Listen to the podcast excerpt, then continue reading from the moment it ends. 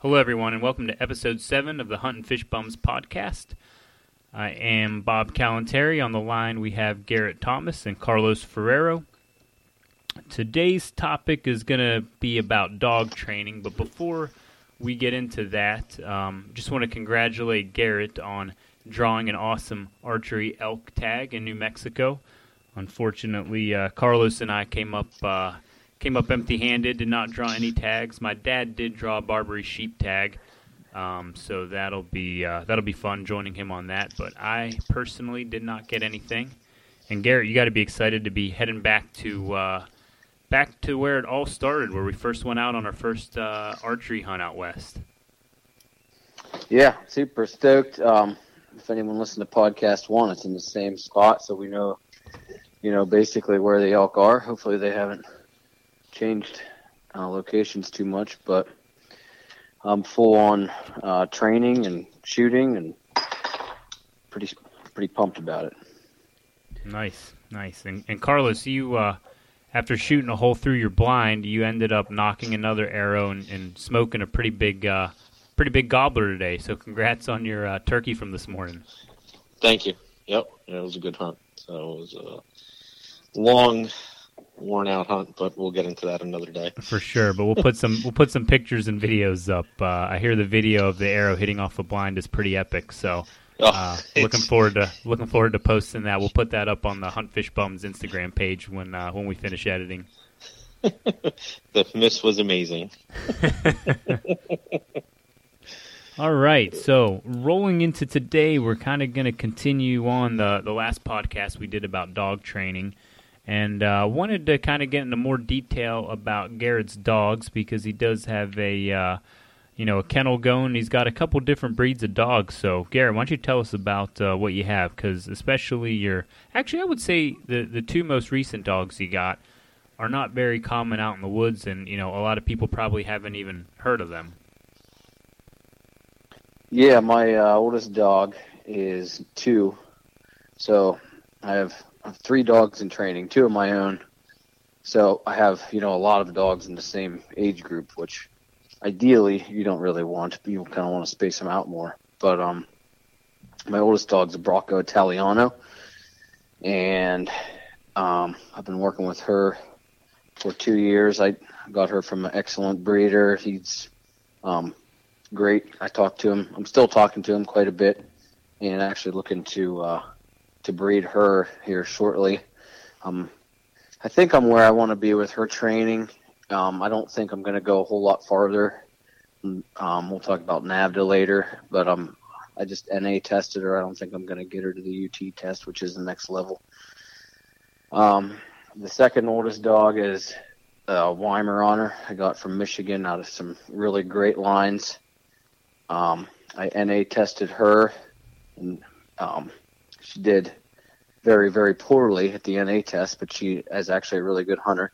So, you know, we can talk about that too as far as how accurate the N, the NA test what, for NAVHDA what is, what is. Real quick, don't mean to interrupt, but what is the NA test? What does that stand for? Um, natural ability. Okay. And and if for those of you that don't even know NAVHDA, it's the North American Versatile Hunting Dog Association. So what they are is a group that takes all these gun dog breeds that do multiple things. Like English Pointer would not be in there because it's just an upland dog, but it takes you know the versatile breeds, the GSPs, the wire hairs, the those are the most common versatile. But I think there's 15 or so different breeds, and it it's a registry of its own, and you do testing through there, and there's like three levels of testing. Um, maybe four if you count the invitational.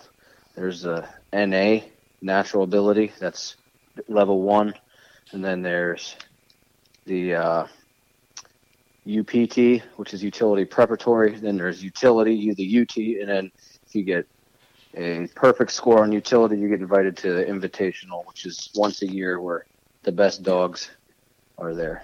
So that's NAVHDA. Um, so, and my youngest dog is a poodle pointer, and he's he probably has the most potential to do well in NAVHDA. I'm not saying one way or the other whether he'll be the best dog that I have hunting dog, but I think he has the potential because I think he can hit all the the categories if I if I do the right training, he can hit all the categories needed to score well. And you had mentioned to me, you know, off the podcast that uh which surprised me that the poodle pointers typically do very well in those competitions compared to compared to some of the other breeds.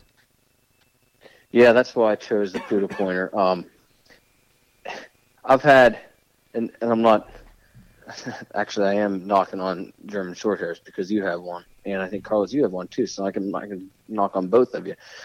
But they're, I think they're the they are the, they're the best. I mean, if you want a dog that you don't have to really go out and research the lines, you, I would feel confident if a neighbor called down the road and said, "Hey, I got a German short hair.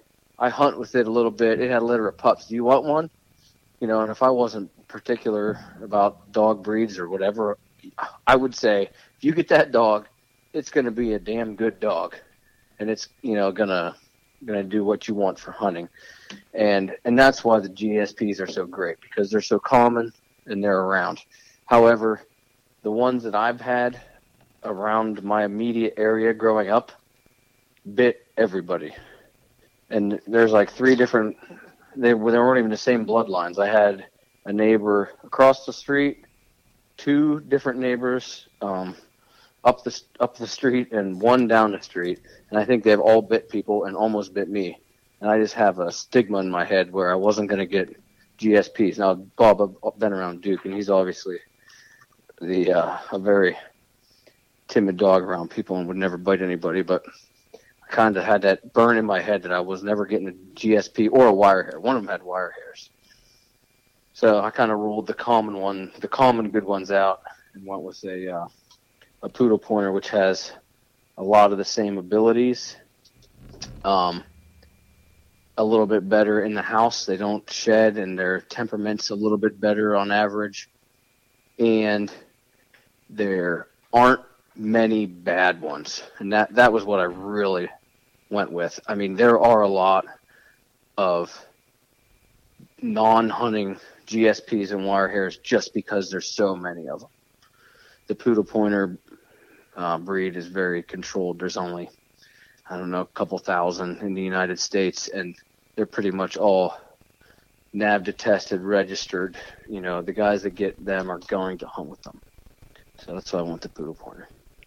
And you're uh, you're pretty happy with it so far, right? Things are going well. Yeah, extremely happy. I had a couple issues with hard mouthing. I I uh, took a lot of steps, and I think I have that that pretty well under control. We'll see this summer when we start shooting some more birds over him, but he's uh, he's coming along great. Yeah, I'm just I'm I'm glad he is, and I hope he comes along pretty quickly because uh, I'm excited to to run him next to some German Shorthair so he can see how a real dog, real hunting dog works. You know, maybe maybe Yeah. learn from like a real breed.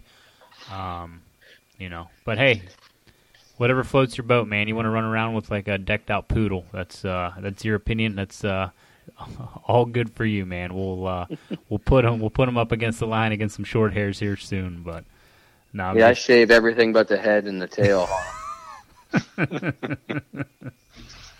Nah, man, I'm just messing with you because you're knocking German short hairs. So I gotta, I gotta send some, I uh, knocked send some they shade. bite people. I said they're awesome dogs. They just bit it.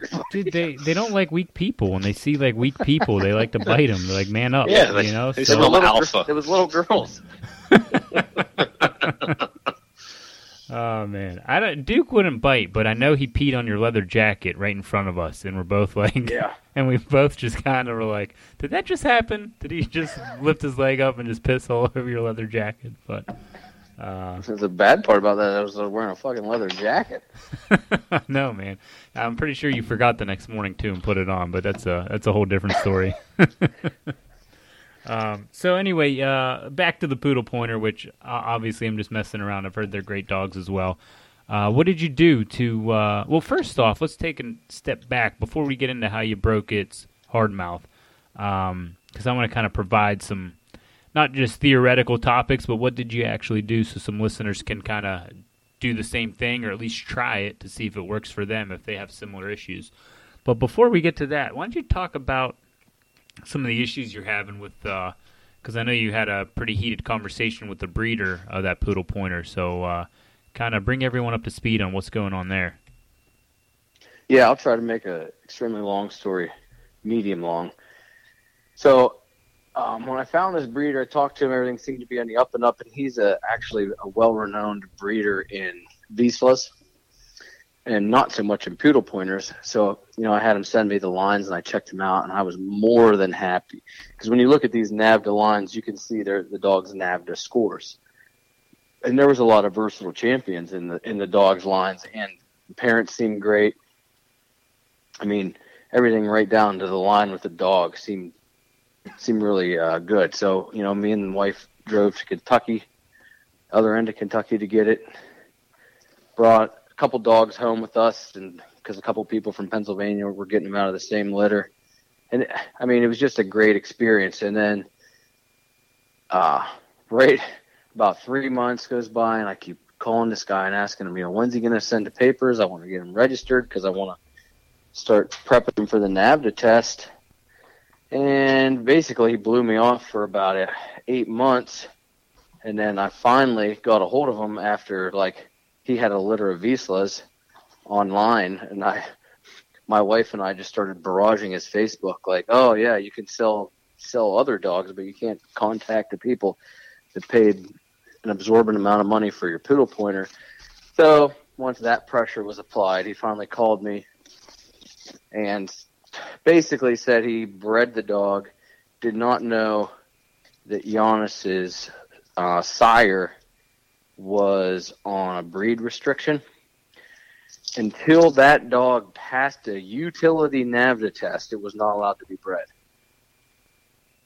So he and thought Giannis is your dog. Giannis is my dog, correct.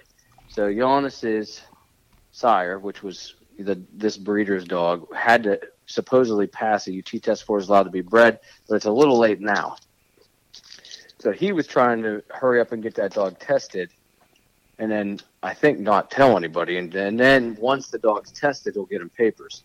Well, he sent him to a professional breeder because I don't think he does any dog training on his own, or a professional trainer, not a professional breeder. And um, here we are. Eh, he's uh, just turned a year old, like a week or two ago, and the professional trainer thinks that the dog isn't ready for the UT test in the spring. Hopefully, will be in the fall. But Giannis's dad was bred way too young, and I mean these were things that I guess I took kind of for granted. I'm not even sure how a wary customer would really look into that more because the breeder basically hid all this from me and wanted to get rid of the puppies and get full price for them. So I'm kind of upset about that because I can't get him uh, NAVHDA tested, and I can't. You know, I'm starting a kennel, so that kind of sucks. If I had a good dog, I would like to be studding them out, or it'd also be good just to have them score well for the name of the kennel. But here I am.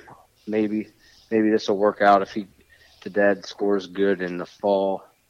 Giannis will have his papers, and maybe I'll be able to UT test him. So you, so they'll let them retroactively get the papers if the dog passes after the fact. Correct. However, the NA test has to be done within 16 months of the dog being born. That's already out of the question. So you can't get Giannis NA tested. Correct. All right. Well, that kind of sucks. Yeah. And, and will not let you use Giannis unless it has the papers. Correct. Hmm. I don't know how I feel about that, but that's fine. I guess that's the rules. Um, well, I mean, what what's the point of a breed restriction if you can just take any dog there? the the breed restriction is specific to NAVHDA. Yes, NAVHDA is like the AKC; they have their own registry. Oh, okay. So it's not like so. the uh, the bird dog challenge that we used to do. It's not something like that. no, you could take your uh, little chihuahua there if you wanted to. I got you. Because yeah, because I didn't care about papers. I mean, Duke's. You know, I I could have got his papers at least through the AKC, and I never did because I don't know. I never planned on breeding him, and uh, I just wanted him to hunt, so I never really even cared to uh, to get the papers. Whether that's smart or dumb, I don't know, but uh, that's what I did. So that's why, like when you're talking about Giannis not having papers, I'm like, well, is that really that big of a deal? But I guess if you want to, you know, starting a kennel and wanting to get him NAVHDA tested, it sounds like it sure is because uh, they're going to limit you from that that angle anyway. Yeah, and a lot of the stuff I talk about as far as dog training or going to talk about is kind of geared toward like training for NAVHDA and training for an all-around dog that a normal hunter would never use. Um, and I'm probably never going to be use it to be honest with you. But the fun of it is now more the NAVHDA testing and training dogs to see what they can do and use their natural abilities more so than just what I'm going to use in the field. If that makes sense. Yeah, absolutely. So let me uh, switch gears here now. So you, you mentioned breaking uh, Giannis from hardmouth and some birds. So why don't you uh, why don't you tell us what that is and, and how you broke Giannis? At least what worked for you. Okay, uh, my first Weimaraner, Clint, had a hard mouth, and I'm sure you remember seeing him chomping on doves and sometimes eating them before they even he even brought them back to you. He ate a whole grouse once, didn't he?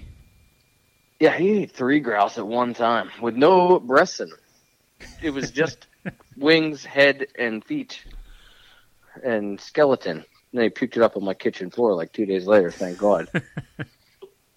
and I think we already told the story about all the doves. We did. Yeah. Okay. oh, there's tons of stories. we we can throw in a good Clint story every uh, every podcast. but he was a hard mouther, and I didn't do anything to break him because he really only did it to the smaller birds like doves. I mean, how much can you mangle a pheasant? I mean, you can if you're not if the dog isn't coming back. But what Clint would do was be actively coming back to me and chomping on it. He wasn't like stopping and and mangling it up, minimizing so, the damage. Yeah. So as a hunter, like what I just kind of talked about before, before I was worried about much, I'm like, well, I'll just run up to him and get the bird. And I mean, it was it was minimal damage most of the time. He had a couple doves, but whatever. So, but now I'm I'm I'm looking for a little higher level training. The, one of the first quail that I shot out of a trap was Giannis. Um, I even have it on my Instagram page. Maybe we can post it. I, uh, you know, walk right up. He has a nice hard point. I have the uh, the lead. I'm holding the lead and shoot the bird at the same time, and he still holds his point. And I release him, and he, as he's coming back, I see him just mangling the hell out of this thing. And you know, he's only like six months old, and I'm like, son of a bitch. I he's he's got a hard mouth.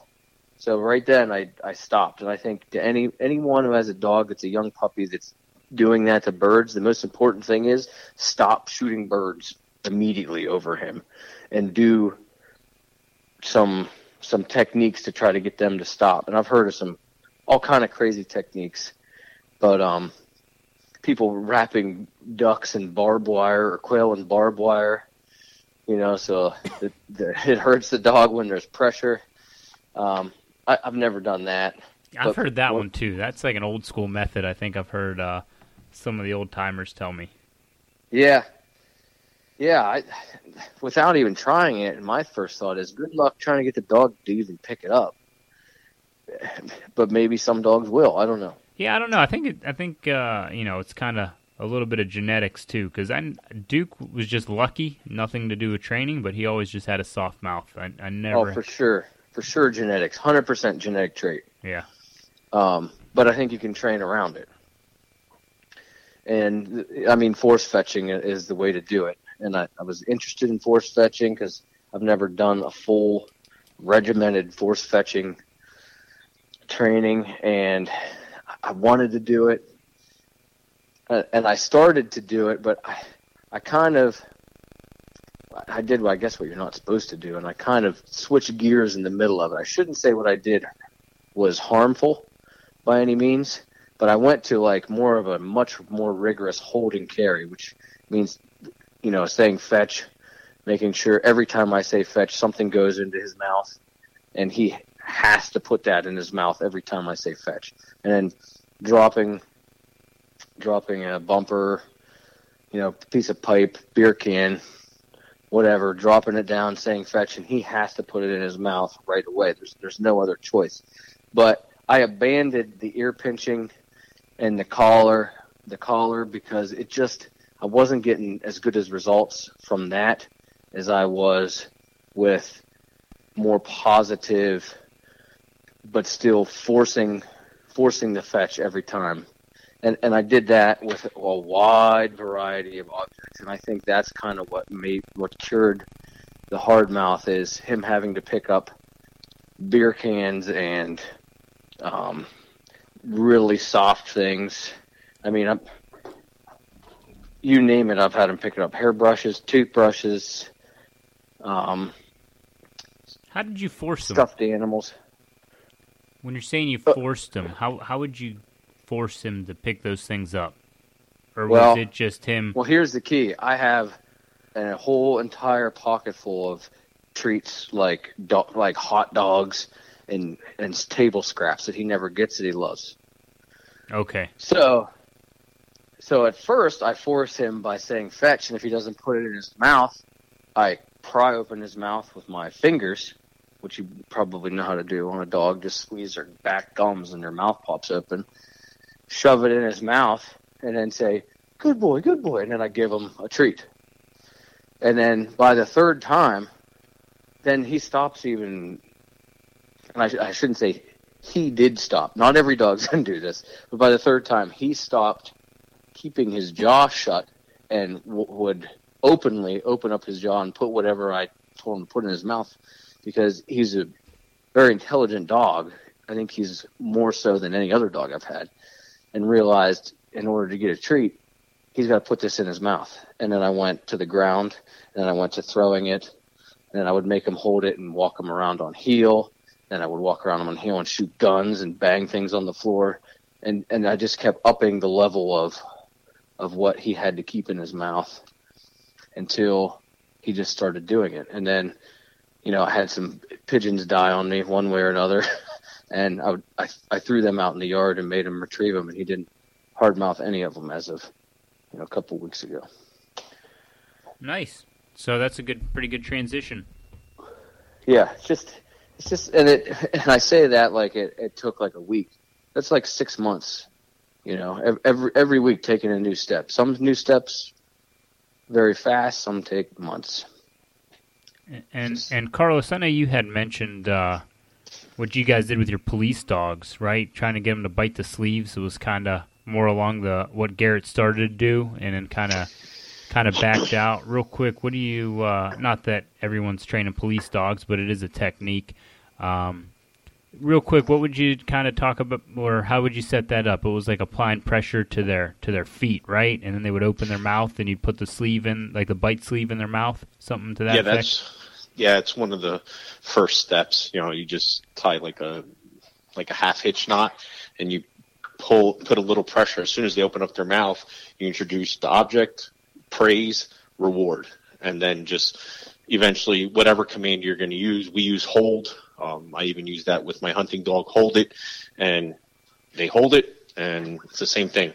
Then you give them whatever command that you're going to give to have them release. Um, but it's it's very similar to what he did, but it's a it's at a very fast pace. Um, and the first thing we always introduce, which is the hardest thing for a dog, is metal objects. Um, so once they learn how to mouth a metal object, then we'll introduce you know the other objects we need them to bite and hold. In theory, Oh, so you don't you don't start with the bite sleeve then? no. Okay. Mm-mm. They use they use a wedge. Um, but if if the dog could bite a screwdriver or anything metal, he's going to bite a sleeve. You know, it's just it's all about feeling in their mouth. Um, they have very sensitive gums and teeth and stuff like that. And I think the same thing applies to. I consider a, a hunting dog a working line because they, they, they all come from that genetic hunt line, whether it's a police dog or it's a sport dog. Um, that's my opinion, but I mean, I'm no expert in labeling dogs or, um, but that's how we do it. Yeah, and, and, and talking, listen to both your stories because obviously, from my experience, I had I didn't have to worry about that. And you know, my dad's dog, which would be the most you know recent dog that I've been working with, is uh, is one that kind of would retrieve fine around the house, just not really out in the field until he started building his confidence. So he worked it Mhm. harder and harder around the house until he built that confidence. So, so what you guys are going through is not something I have experience with, but both of it kind of sounds like two different, uh, two similar concepts, but two different ways of getting to the same thing. Forcing the dog to, to fetch and rewarding him so that he understands, oh, this is what we need to do, and, and this works. So sounds like some good methods that people can can try to you know if they're having a similar issue with them hard mouthing or not wanting to pick up a bird. So Mhm. it should be uh, should be pretty effective. So all is well now so far, Garrett. No more issues. No more uh, no more hard mouthing. No. In fact, in a matter of just a couple weeks, he went from not picking up when I w- when I was using the pinch the ear method. Some people use the toe. I was using the ear, and I, so I got such negative results with it. He just he just kept refusing, and, it, and it, it got to be not fun for me anymore. Is why is why I quit. I hear that you're supposed to, you know, fight through that period of him refusing and you know not let him him win in air quotes. But uh, when, since I gave it up and went to the more positive, he went from not even putting a bumper in his mouth when I wanted to, into going right into like a beer can. And in the same week, I taught him to go over to a cooler, open up the cooler, get a beer can out, and bring it to me. I saw that video, Yeah, but I so think he's that's a very trainable dog. Yeah, I think that's that goes back to like step number one, like read your dog. You know what I mean? Every dog is Yeah. different. What what works right. for you Read your dog. is not going to work for you know Carlos's dog might not work for my dog and vice versa. You know, if it works, great, continue it. If it's if it's going negative and not working, uh, it's time to switch tactics. You're right. Because I think when I'm younger, if- when like when I was younger trying to train Clint, I think since I read all this about ear pinching and what and whatever, and I I talked to a whole bunch of people, I think I just would have kept trying it unsuccessfully, and then me got pissed, and the dog just probably would have never got the point. But I think that's what's actually making me a better dog trainer. Is I know just when to, I know when's when, what's enough, what the dog can handle, and it uh, worked out well for me. Yep, it's all about the right pressures at the right time and knowing knowing the animal. You know, Mhm. That's uh, my opinion. Yeah, the the problem I think people run into, and, and this isn't just with dog training. This is with everything. Is one person might have had found success one way, and they're gonna tell you this is the only way. This is what you got to do. It works every time. And for anything, I don't think that's the case. You know, it's like uh, I know for me for skeet shooting. You know, when people would be like, "Oh, you got to do it this way. You got to do it." Th-. I'd listen. I'd respectfully say, "Yeah," but in my mind, I'm like, "That's not going to work for me. That's not how I shoot. I'm not going to do it." I'm sure Carlos, you get advice all the time that you kind of just like nod your head at and and are like, "Yeah, okay, maybe." Some of it good, some of it you might just kind of listen and respectfully say, "Great," but not really, uh, you know, implement it. And same with dog training. I know there's people like, "You got to do it this way. This is the only way to do it." This is what I did with my dog. Yeah, with your dog. My dog it's is like different. we, yep, it's like we spoke about earlier. The more tools you have in the toolbox, the better product you're going to get. Uh, that's uh, Correct. that's how so, I feel that you're you evolve as a trainer, and then you gain experience with other dogs. Um, if you're regimented in one way and one way only, it's not. I, I don't think it's going to work out well for you every time. Correct, and that's kind of what we're here telling you is uh, what worked for us and what didn't. So feel free to try as you please, but uh, if someone if someone tells you there's only one way to do it and this is the way to do it, kind of be cautious of uh, what they say next. So And also try to take into account how many different types of dogs they've trained. yeah, Because a lot of people that have been, trained three or four dogs probably were the same breed and probably from the same line. So, you know, what works for them is working for those dogs because they have similar traits and they're similar dogs.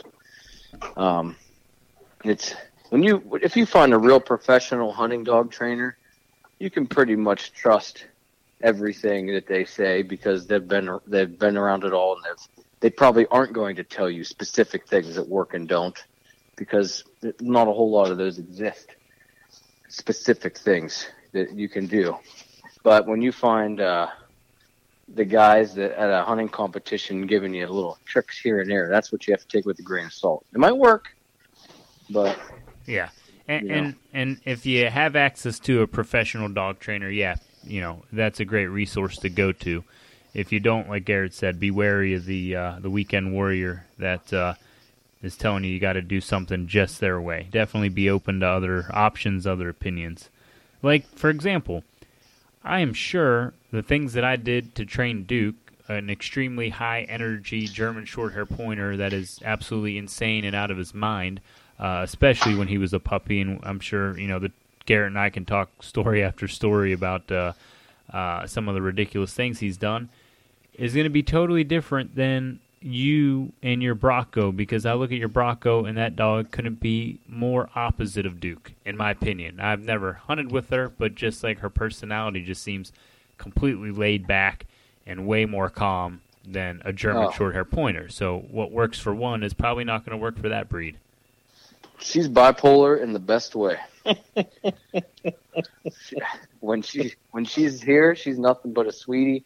You'd think she's a golden retriever that doesn't know how to hunt when she's around the house because she just, you know, very calm. She'll l- lay around, not not chew things up, and then when she knows she's hunting, you, I can't I can't slow her down yet. I mean, she's pretty young, so I think Yeah. that's good. I like when they're they're too hard, they're too ham, too hammering when they're younger, because I feel like by the time they're hit like four to eight, they're gonna be they're gonna be hitting that perfect range once they mature a little bit and figure some things out. So I'm I'm excited for her.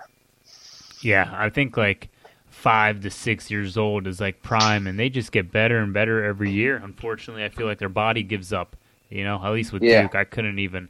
I mean, when he was like ten and eleven, I mean, the things he were do- he he did was just amazing. And unfortunately, I could only hunt him for like a half day. Otherwise, he'd be, you know, on the couch, but- barely able to move for the next uh, two weeks. Isn't it so much better though to hunt with a dog that just is like excellent and you know you have to watch watch their health than hunt with a dog can hunt all day and they're just out of freaking control. I'll take that old dog any day. and right now I have three dogs under two. So Yeah, you got a bunch of them, man. Yeah, you just gotta you gotta let them run in your field for about an hour before you actually take them hunting, then throw them in the truck and then go. yeah. For So, so anyway, I want to kind of transition over to uh, to NAVHDA a little bit because it's something I know nothing about, and I am uh, I am curious and intrigued about how that goes, and kind of comparing it to the Bird Dog Challenge because I know we used to compete back in the day and uh, and do the Bird Dog Challenge, and basically. I don't even know if it still exists. It was something that, that was, you know, around Pennsylvania. I think Garrett and I traveled to Ohio and uh, I don't know if we went to like West Virginia or somewhere. We we traveled to a couple competitions, but basically they would put out three birds and it was timed. You'd get points for how quickly you finished and if you shot all three birds. So basically, you know, if you had to use six shells and someone else only had to use three shells, they got more points and if they finished ahead of you, they got more points that way.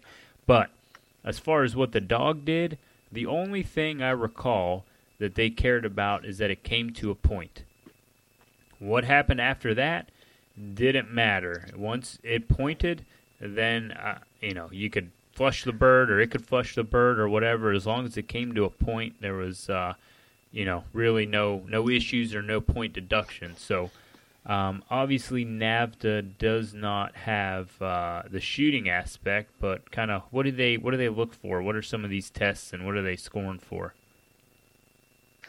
Um, yeah, we can go back to that bird dog challenge later because I think there were some other things involved. But I, I do want to talk about NAVHDA first and, and how much different it is. It, NAVHDA is not a competition.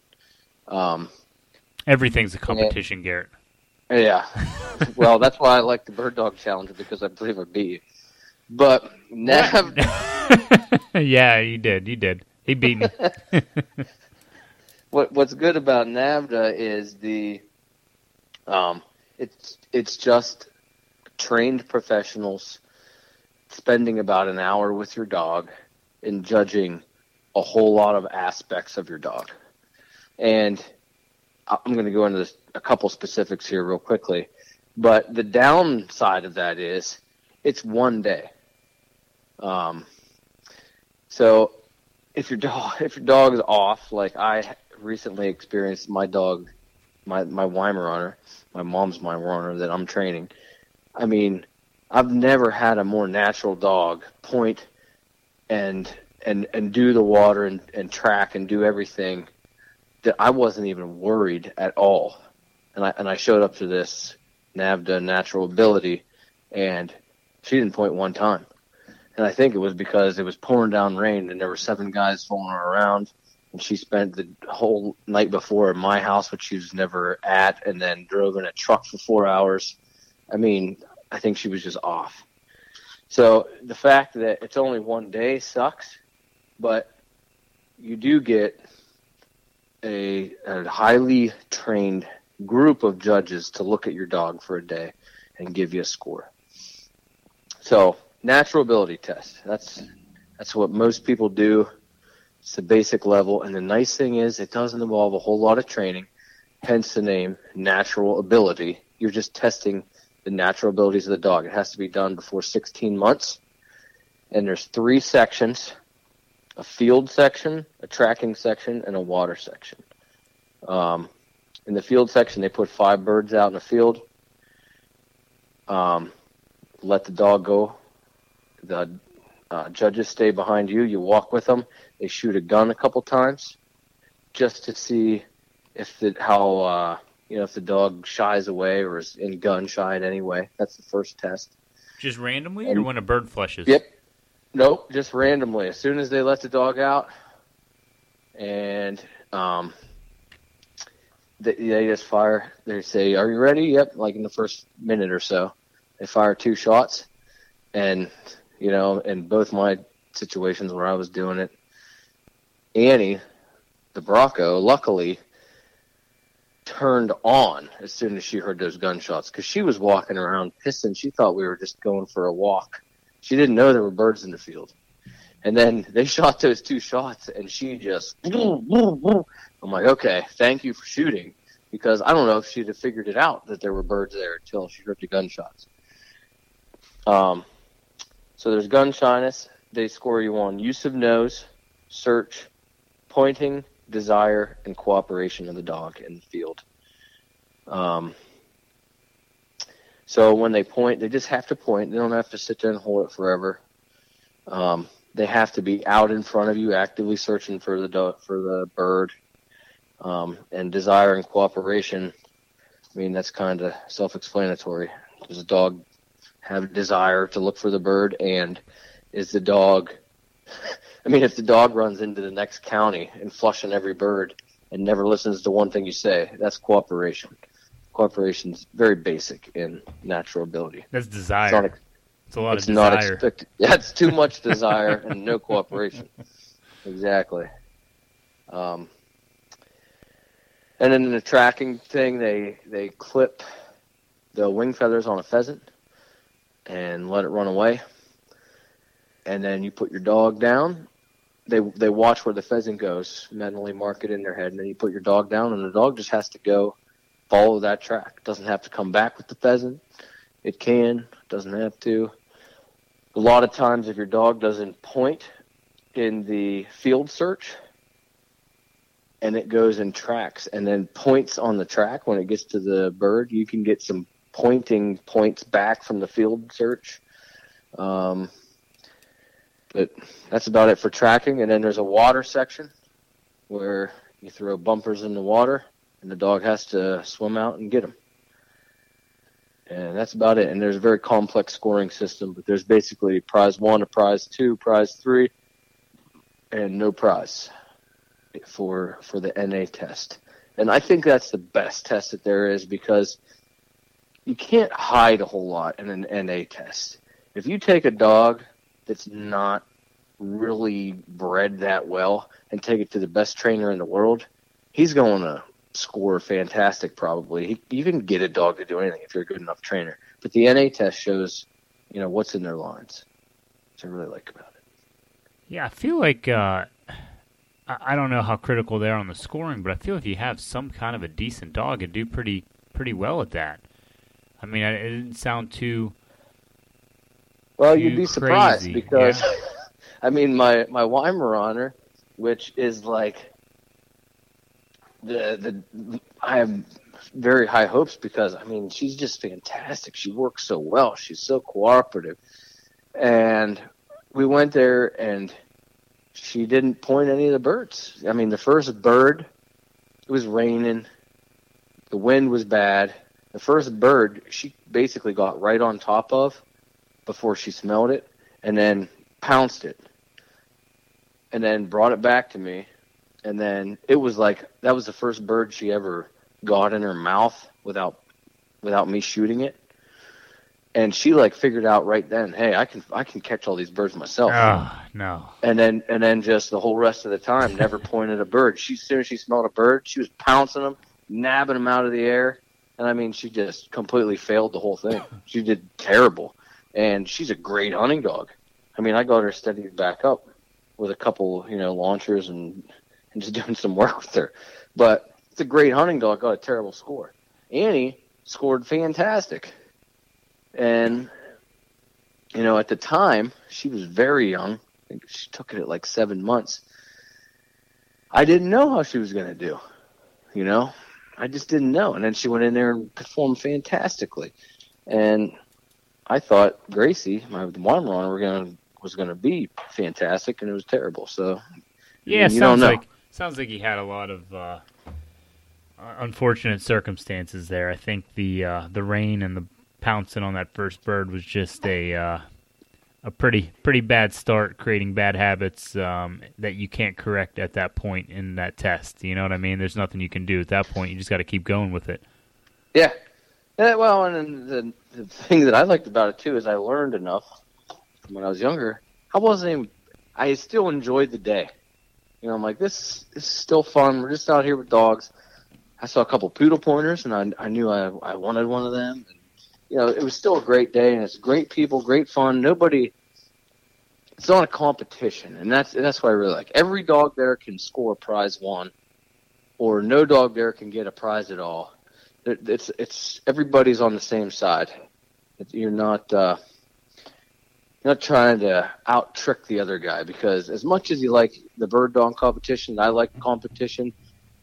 There's always that thing that is in the back of somebody's head where like, oh, I, I I know what I could tell him to help him out, but I'm not going to because it's a competition, and I hate that. You know, I like I like wanting to help the next guy for no other reason than just to help him. You know, I don't I don't like kind of like the fly fishing thing we talked about last podcast where it's competition. I liked it because it was fun, but I didn't like the fact that if you saw a fish over in a hole, you didn't want to tell anybody about it because they were you were you know you were fishing against them, and then that kind of takes away from the whole the whole point of it. Yeah, that nav sounds fun, man. I almost want to. Uh, I'm, I mean, I've been itching to get a new puppy. We just don't have the room right now, but uh, eventually I will get one. But that sounds like something I'd like to do. Go down, uh, go down the NAVHDA path. I guess I'll have to pay attention to the breeders. Um, make sure I got the papers before I get a dog, though. Yeah, And Carlos, I know your dog would do uh, pretty well in tracking. We we combined your dog and my dad's dog into one. We'll be good to go. Yeah. We, we were uh, Yep. we were grouse hunting up north, and uh, my dad's dog pointed a grouse. This thing takes off, and I just thought I center punched it. I mean, I hit the trigger. There were feathers everywhere, and it hits the ground. And my dad's dog wasn't big into the tracking. He kind of was confused. I mean, it was like one of the first birds that ever got shot over him. You know, uh, like wild birds, and um, he kind of was like smelling and pointing, but not wanting to go after. He, he's a very timid dog. He's much better now, but at that point, he was very timid, very kind of uh, bird shy a little bit to to to a certain extent. And then Carlos's little puppy, I forget how old he was at the time, He was four months old. four months old, is just Mhm. We're, we're looking for him, looking for him, and all of a sudden we turn around and he's got the uh, he's got the grouse in his mouth and it was still alive, which shocked me because I thought that thing was stone cold dead and it took off running. So definitely a good tracker there.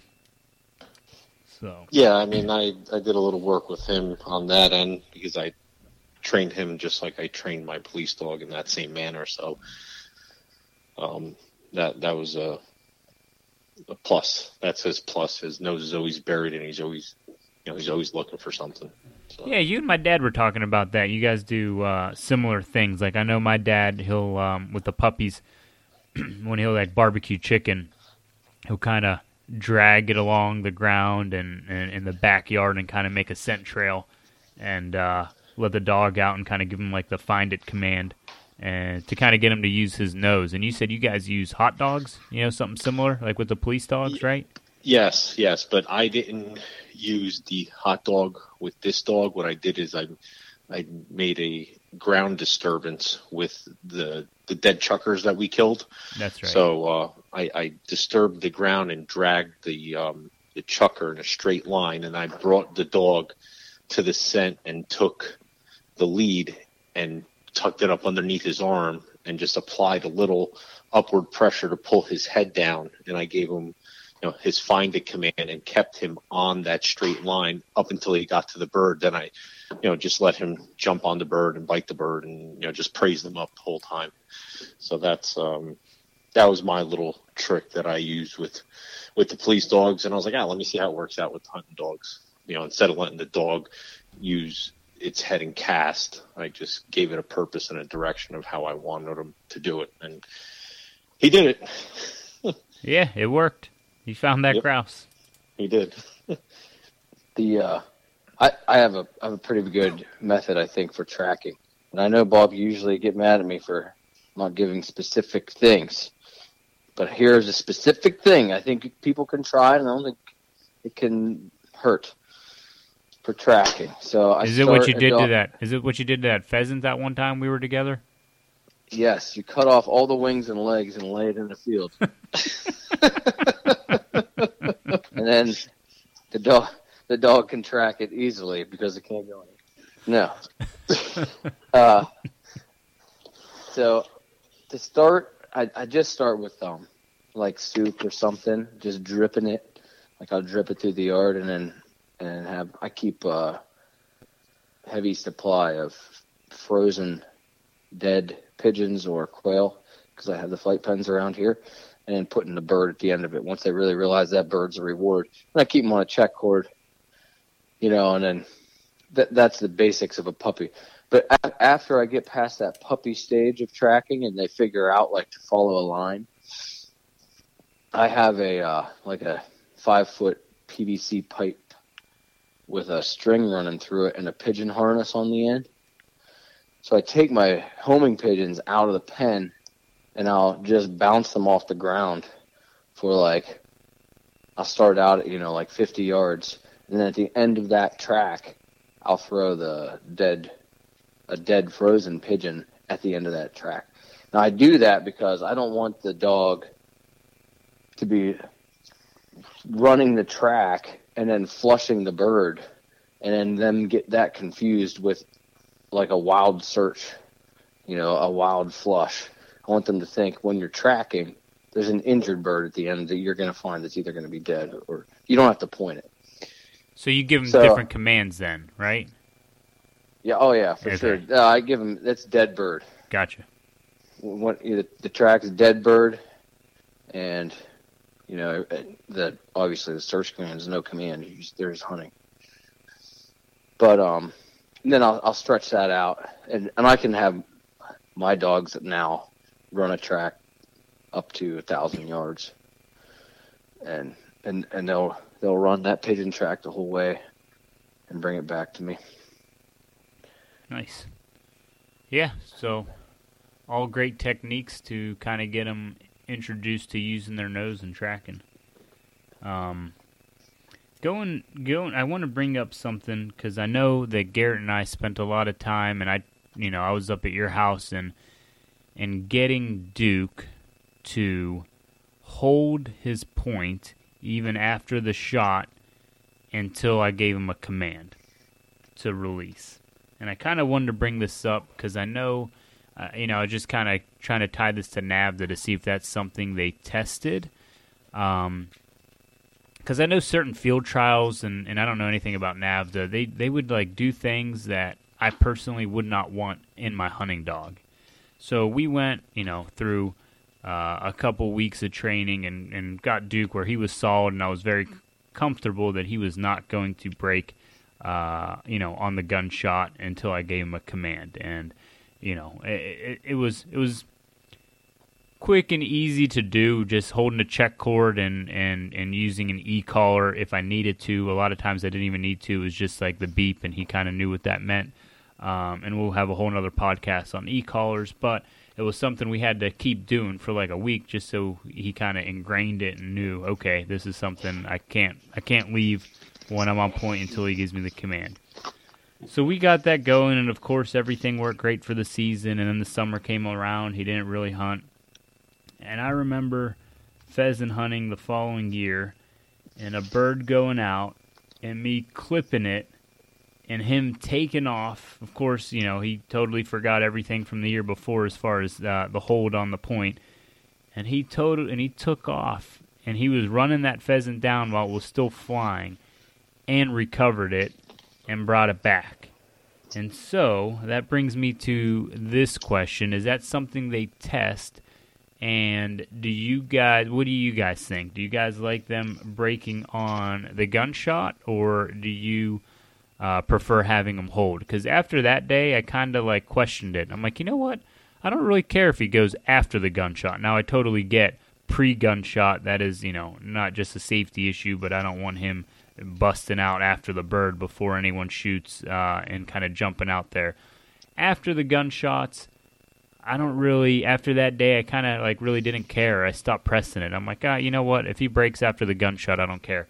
So wanted to kind of get your opinions on that. And is that something that NAVHDA tests? Are they supposed to hold after the gunshot until command, or is that something they score on? Um, NAVHDA for NA, not at all. all, all, all the NA test is doing is, is they have the natural ability to point. Now the UT is when you bring obedience in, and and you're talking the the two very different things. There is pointing a bird is in a dog's genetics and DNA. That's just what they do naturally, and it's kind of a little bit of obedience, but more just like helping that DNA along to keep them pointing until the bird flushes. Um, so there's the flush, most of my dogs I've ever had go off on the flush despite my best efforts. Um, it's easier to wait until the gunshot than it is to wait until the command. So, so each one is just another higher level of training. And in the UT test, yes, they do require the dog to point and hold point until the command. And there's a lot of good reasons for it. Um, number one, it's just a safety issue. I mean, the dog's not out in front of you while you're shooting. Number two, the, it, it shows how much cooperation and obedience, what what level your dog is at, and you know, I maybe Duke's a better dog than I give him credit for because you saying just holding the leash there and steadying him up and shooting and doing that for like a week caused him to be steady because I mean that's not the experience that I've had with any of my dogs or heard of anybody steadying the dog up in a week. Well, you were um, you were with me in your fields with the quail when we were working that. Oh yeah. Well, I, I could say that you could go out, you can take a dog that points them, hold the check cord, shoot and then t- and teach them to whoa by, you know, a pressure collar or whatever you have after the shot until the command in the training session in a week. But it's a whole different story, I think, to take that dog out hunting every time and have him point. The, the bird's flying, you shoot, and he's just still sitting there waiting for the command. That that's a that's a year process in my mind, unless you had some type of super dog that that um just just gets it. And I go through trainings like you wouldn't believe here. I, I have these homing pigeons. I put them. I put the dogs on my uh, training table, hook them to a, the post, shoot the the pheasant out just by my hand, fire a shot off. You know, and ev- almost every time, if I don't have the collar on them for the first two months, they're trying to take off on the table. So, I mean, it for me, it was it, it's still very hard. I, I don't I don't have any of them completely steadied up, uh, but I and I've been working at it for a year for with Annie, you know, and she's still not steadied up. Yeah, so so to rephrase, yes, so in the training environment, it took about a week where he would do it every time. But it was an ongoing process after that, and I would say for sure in a hunting situation, the first bird that we saw for the day, it was not happening. But after that, he would hold until I gave him a command. But that first bird, he was so did amped you up. correct? Did you correct him on the first bird? Absolutely. I'm not, you know, Okay. something we trained. I would correct him, and that was it. Yeah. Second bird, totally fine. Third bird, totally fine. So, yeah, it's not, I think to get it perfect every time, yes, you got to be working with that dog nonstop. You know what I mean? Um, Mm-hmm. For it to be completely flawless. For The doing, problem I run into, if I take him hunting, I'm hunting with three buddies or whatever, and they're not necessarily worried about what my dog's doing or whatever. So if the dog even like breaks point and the bird goes up, they're all blasting, which is what I would ex- I wouldn't expect them to hold off because my dog broke point and everybody's surrounding the bird. They want to get the bird, and then that's just reinforcing bad habits, and that's why I, I always struggle with the hunting the hunting versus training thing. But Yeah, and I got lucky there because I, I don't know like Duke would not break point until, um, you know, he wouldn't break point and go after the birds unless it was like a dead bird or something like that. Now mhm. there were times where I would not flush the bird, and I would tell him like dead bird or go find it to try to get him to break point and actually flush the bird because I'm like, dude, there's no bird here. I have kicked every piece of brush. There's nothing. You're out of your mind. And wouldn't you know it, like he's would not break point. And I knew I'm like something is here, and I gotta find it. And half the time be like a woodcock, just holding extremely tight and then just busting out right in front of me, you know, five feet in front of the dog. Um, but from a gunshot standpoint, you know, I, I wouldn't if if he broke on the flush, I would correct him immediately. But that didn't happen all that often.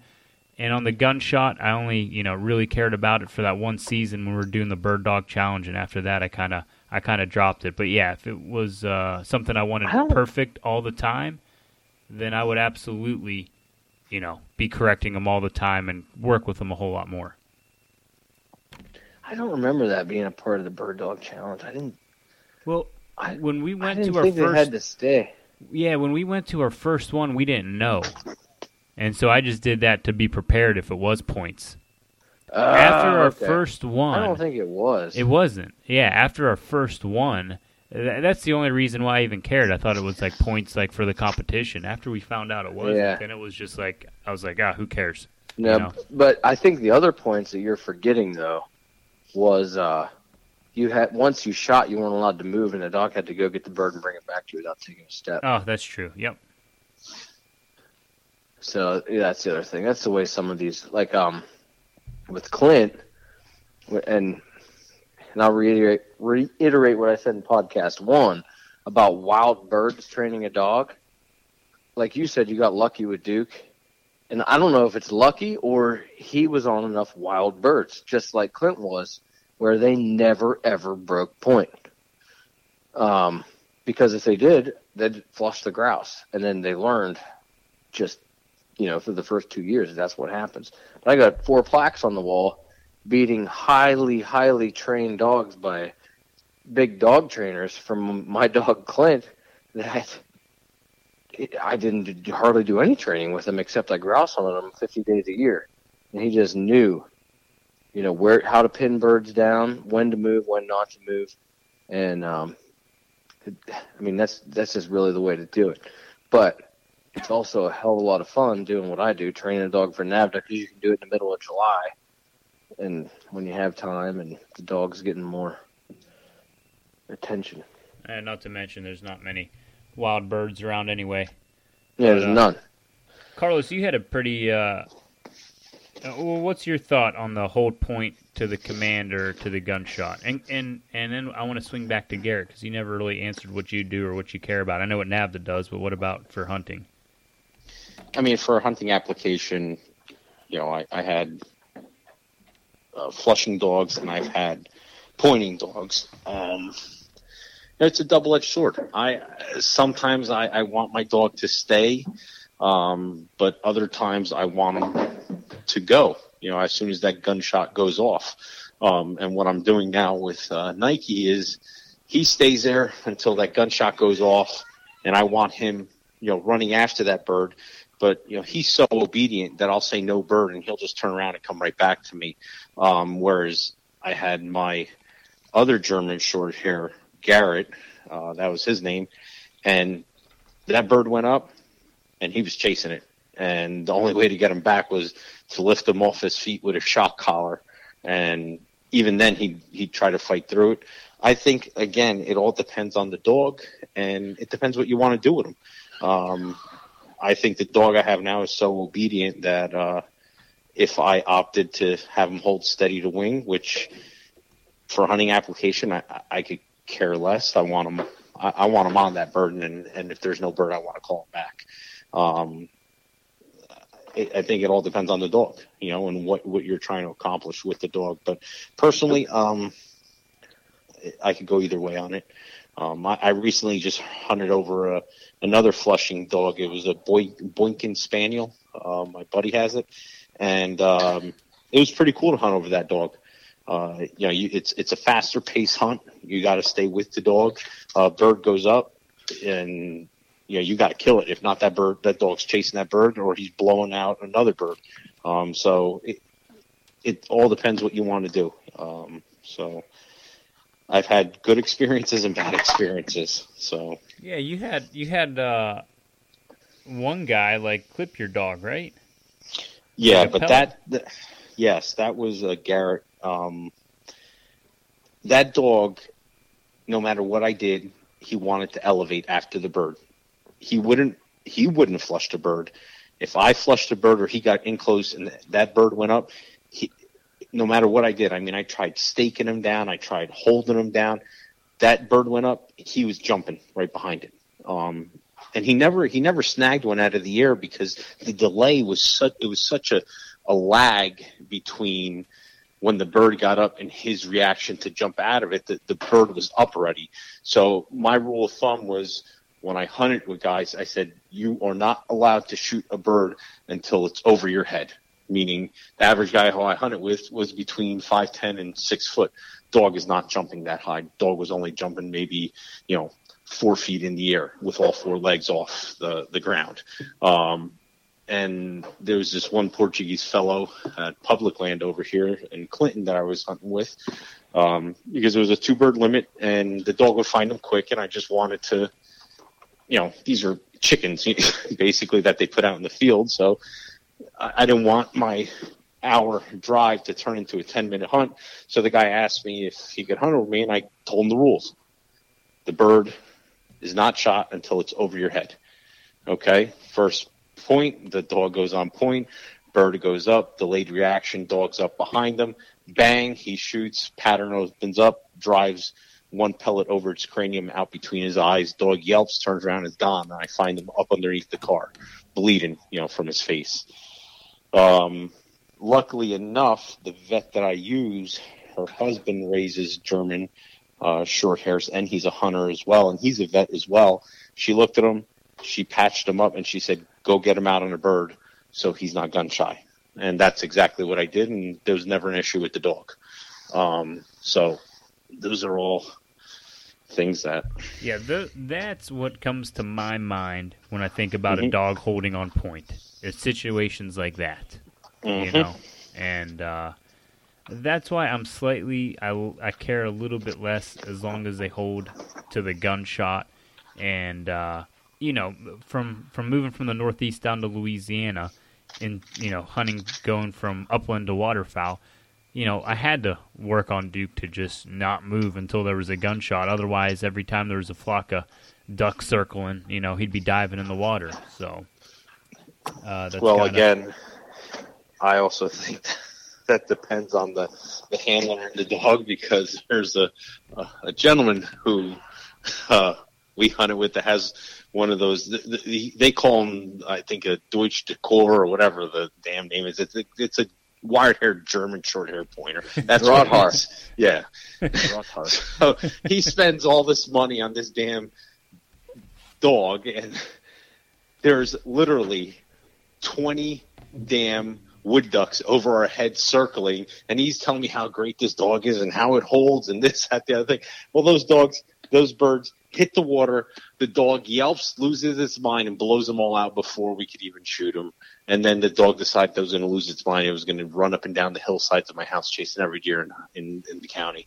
So uh, I think Well, that's I the think- trainer's fault, not the dog's Yeah. fault. That sounds like a good dog. exactly. Yeah. uh, that's why I said it, it's it's a it's a fine balance between the dog and and the trainer, uh, and and he took it to a very reputable trainer. I mean, it was uh, some guy uh, up in Hudson Farms, and he spent like four grand on training sessions and this and that, and uh, needless to say, the the dog has made very few appearances the last couple times we've hunted. So. Uh, yeah, that's I- on. I know Yeah, who you're talking about. That that's Mhm. on him because if you ask Yeah. him how much he works with the dog, I Mhm. think ever since he got him back from that trainer, there hasn't been uh, many many training sessions, at least from what uh, what he described to me, and that's Yeah. you know the, the the dog is a direct reflection of his trainer. Yep, and, and that's what I'm trying to get at. You, know what I mean? It's it's what you want, what you want in the in the product. Because, um, look, I I think you could take a mediocre dog and turn him into a superstar, and you could have an outstanding superstar dog and and turn him into something that could just lay around your house and you know fetch toys for you. Um, but I. I think it's what you want to invest into it, you know, and I think no matter what dog you have, if you care about it, you could bring them up to that next level, whatever that level is, whatever you want it to reach. But it takes time, effort, and repetition. So, you know, it's what you want to do. Yeah, repetition, repetition, repetition for sure. Lots of birds. I mean, uh, well, quality, quality repetition, not not just you know. It's just like how we talk about archery. You know, it's quality shot executions. I think it's quality training sessions. You know, they can be short lived, but if they're quality, the dog's going to gain a ton of wealth from it, and a ton of knowledge. So that's uh, that's my feeling. Yeah, I mean, look, Garrett and I, uh, you know, going back to with Duke trying to hold point. I mean, I bet you if I worked with them all throughout the year and all through the summer, he probably would get it down pretty well and and, and wouldn't uh, break all that often. But I didn't do the repetition. I, once I figured out it wasn't really something that they scored on, I no longer cared after that first competition. And obviously, after uh, a couple weeks of uh, uh, of not really doing the repetition and, and continuing to work him, well, you know, he, he no longer cared. And when I didn't correct him, then he figured, oh, I can get away with this, so who cares? I'm going after the gunshot. So, same kind of thing. He sends his dog to a trainer and then doesn't repeat or work that, you know, Yep. over and over with the dog. You know, the- well, the dog's going to kind of take advantage of the situation and be like, oh, well, I can I can do this with this guy, and he doesn't really correct me, so I'm going to continue to do more and more and more until you know the dog's hunting for himself and he does his own thing and jumps in the water before the ducks get in. You know, that's uh, that's how it works. Yep. Well, I'd have to say, when you're talking about ducks and uplands, two very different things.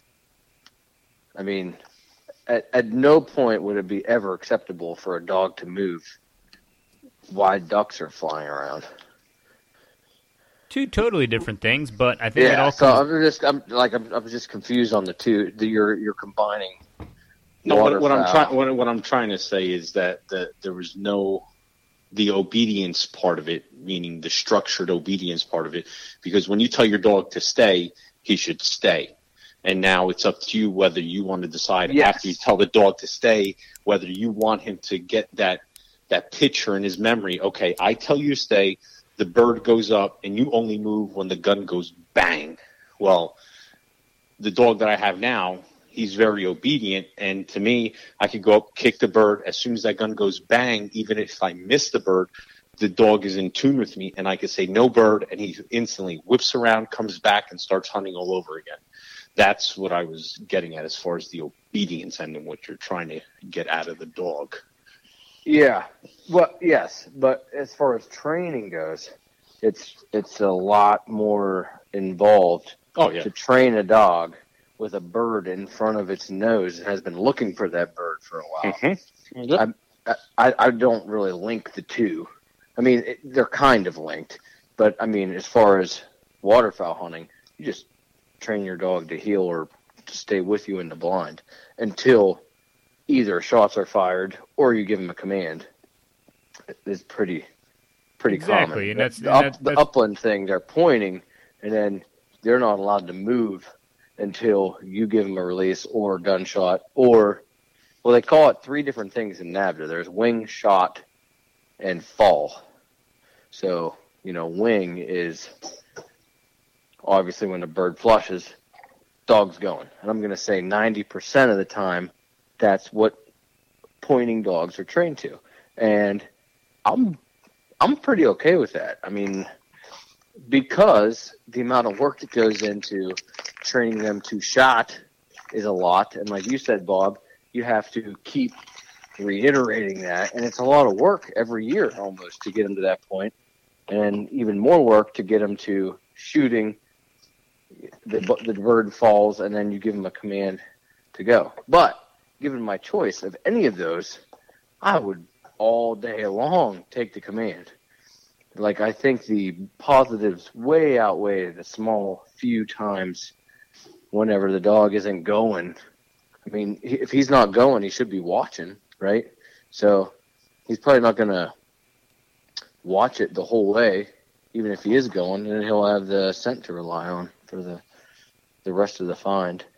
But um, yeah. So that's that's my two cents. If I'm training a dog, I'm going to just make sure the dog holds until the bird's flushed. If I'm just doing a hunting dog, I'm I'm okay with that. If I have the time, I'd love it to stay until I shoot. And if I have a lot of time and I'm going to go to a NAVHDA test, I'm going to train them the whole way through. But that's a pain in the ass. But it, it's awfully nice to have that higher level of training. Yeah, it's a lot of time, but I also think um, I think a little bit of it you can get lucky with the right dog with the right personality as well. It might be a little bit easier, you know. Well, yeah, it's that balance, like I, we talked earlier about desire and cooperation.